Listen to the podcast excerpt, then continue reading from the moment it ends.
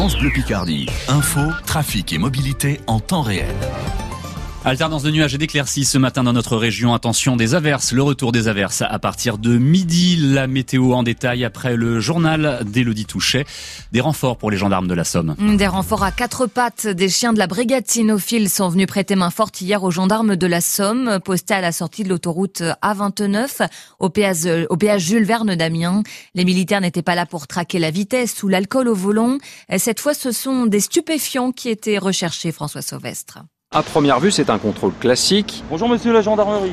Vous pouvez éteindre votre moteur et me présenter les documents du véhicule, votre permis de conduire. Mais de façon aléatoire, certains automobilistes sont fouillés plus rigoureusement. Vous laissez les bras le long du corps, le chien va passer juste à côté de vous, d'accord L'adjudant Cyril Carpentier de la brigade cynophile lâche le bien nommé Narco, un berger malinois. Narco, viens On va voir après cherche. On leur euh, apprend l'ensemble des odeurs de produits stupéfiants. Et lui, le chien, par rapport à une odeur, il va s'arrêter à l'odeur de référence. Et nous, lorsqu'il s'arrête à l'endroit, on va vérifier. Toute la voiture passe sous la truffe de narco. Selon les stupéfiants et selon les personnes, il faut aussi être assez euh, méticuleux dans la recherche. Dans les tableaux de bord, dans les batteries, dans les roues de voiture, euh, dans le plafond. Ça peut vraiment être partout. Quoi. Rien à signaler dans ce monospace conduit par Dylan en route pour un week-end de pêche et un peu surpris de s'être fait renifler à la sortie du péage. C'est rare qu'on fait appel aux chiens. Après c'est bien pour la prévention, tout ça, au moins ça, s'ils peuvent éviter des accidents pour des gens qui conduisent euh, ivres ou sous les, les stupes, c'est bien qu'ils font leur travail. Depuis le 1er septembre, toute personne peut être verbalisée d'une amende allant de 200 à 300 euros pour consommation de drogue, mais cette fois sans passer par la casse tribunal. Hier, deux PV ont été dressés, quatre permis ont été retirés pour conduite sous l'emprise de stupéfiants. Un reportage de François Sauvestre pour France Bleu Picardie.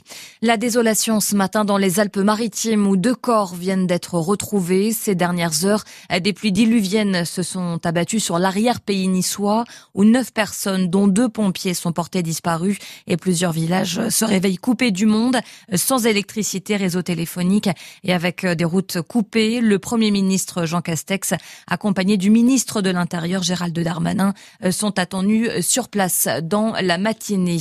Un homme de 34 ans hospitalisé dans un état grave après s'être fait tirer dessus à Conti au sud d'Amiens.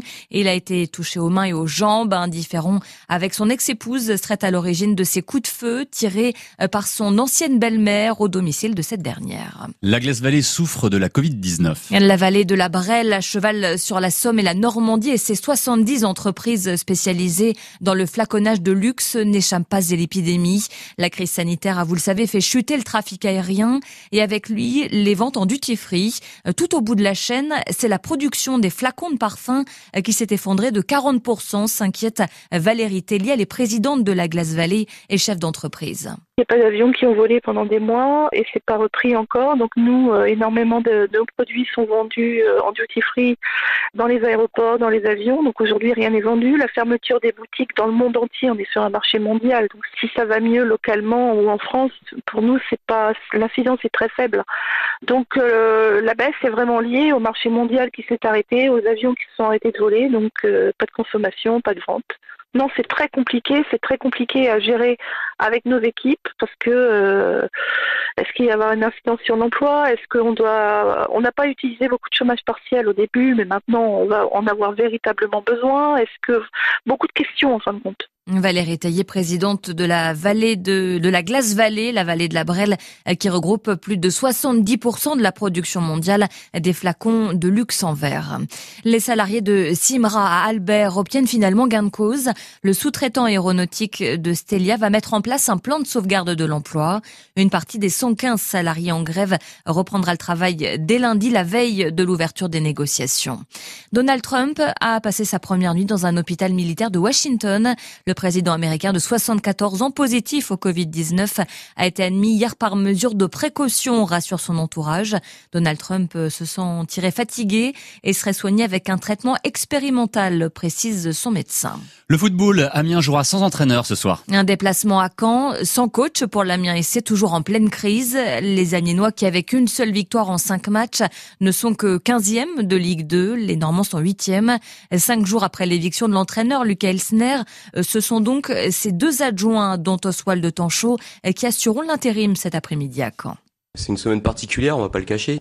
Je crois qu'on est, comme les joueurs, comme l'ensemble des dirigeants, le staff, on, doit tous mettre nos, états d'âme et nos, doutes pour ceux qui en ont euh, de côté. En tout cas, la seule chose qui compte, c'est qu'on s'unisse et qu'on aille à Caen faire un match, euh, avec euh, beaucoup d'envie. Et, et, pour le reste, on a la chance d'avoir une trêve derrière qui permettra de, de peut-être pouvoir, comme l'a dit le président, échanger, discuter. Mais voilà, on a basculé très vite sur le match. On, a eu un temps d'échange avec Lucas euh, qui est passé. On l'a eu au téléphone. Ça serait complètement stupide de ma part de dire que sur euh, deux jours ou trois jours d'entraînement, euh, on a senti des choses changer. La seule chose qui compte, le révélateur, c'est le match. Et, et après, le club prendra les décisions qu'ils ont à prendre et on s'orangera derrière ces décisions-là parce qu'on est des professionnels. Encore une fois, me concernant, ce qui change, c'est que je suis venu dans un projet numéro 2 avec un coach bien spécifique, c'était Lucas.